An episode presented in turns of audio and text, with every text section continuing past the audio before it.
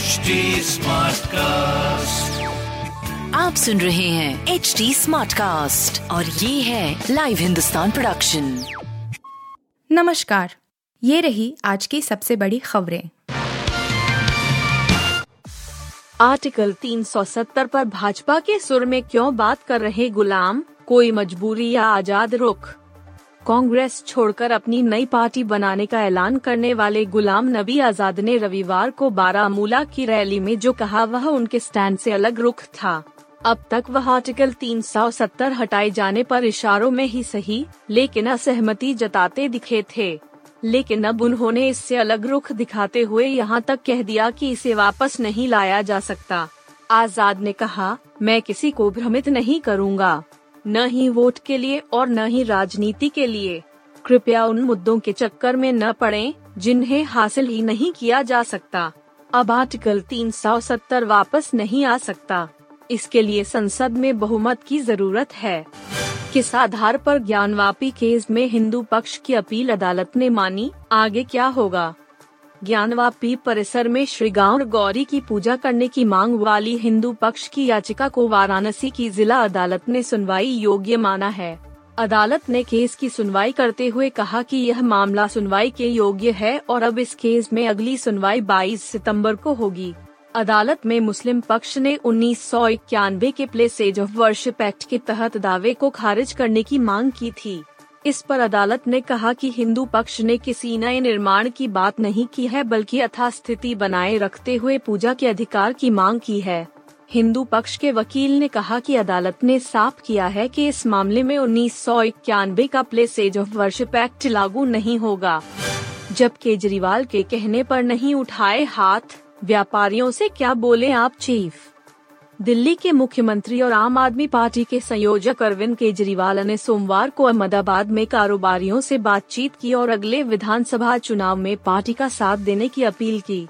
गुजरात में आपकी सरकार बनने पर जीएसटी को और सरल बनाने का वादा करते हुए केजरीवाल ने कहा कि जब तक व्यापारियों के मन से डर नहीं निकाला जाता है, देश तरक्की नहीं कर सकता है।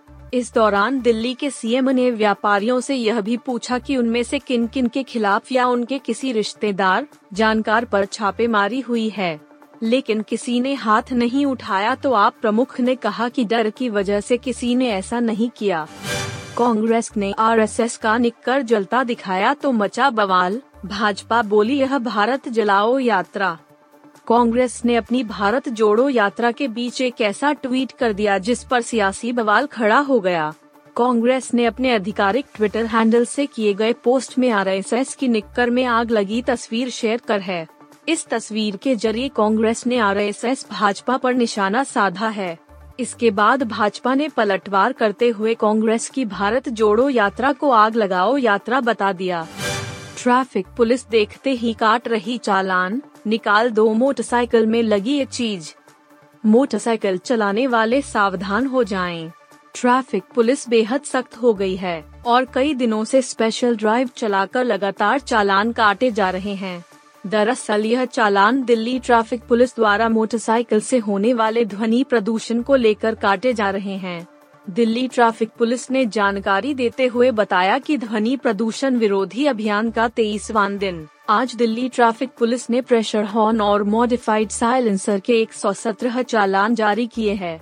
अगर आपने भी अपनी मोटरसाइकिल में मॉडिफाइड साइलेंसर लगाया है तो इसे तुरंत निकाल दे और ट्रैफ़िक नियमों का पालन करें। आप सुन रहे थे हिंदुस्तान का डेली न्यूज़ रैप, जो एच टी स्मार्ट कास्ट की एक बीटा संस्करण का हिस्सा है। आप हमें फेसबुक ट्विटर और इंस्टाग्राम पे एट एच टी या podcasts@hindustantimes.com पर ईमेल के द्वारा सुझाव दे सकते हैं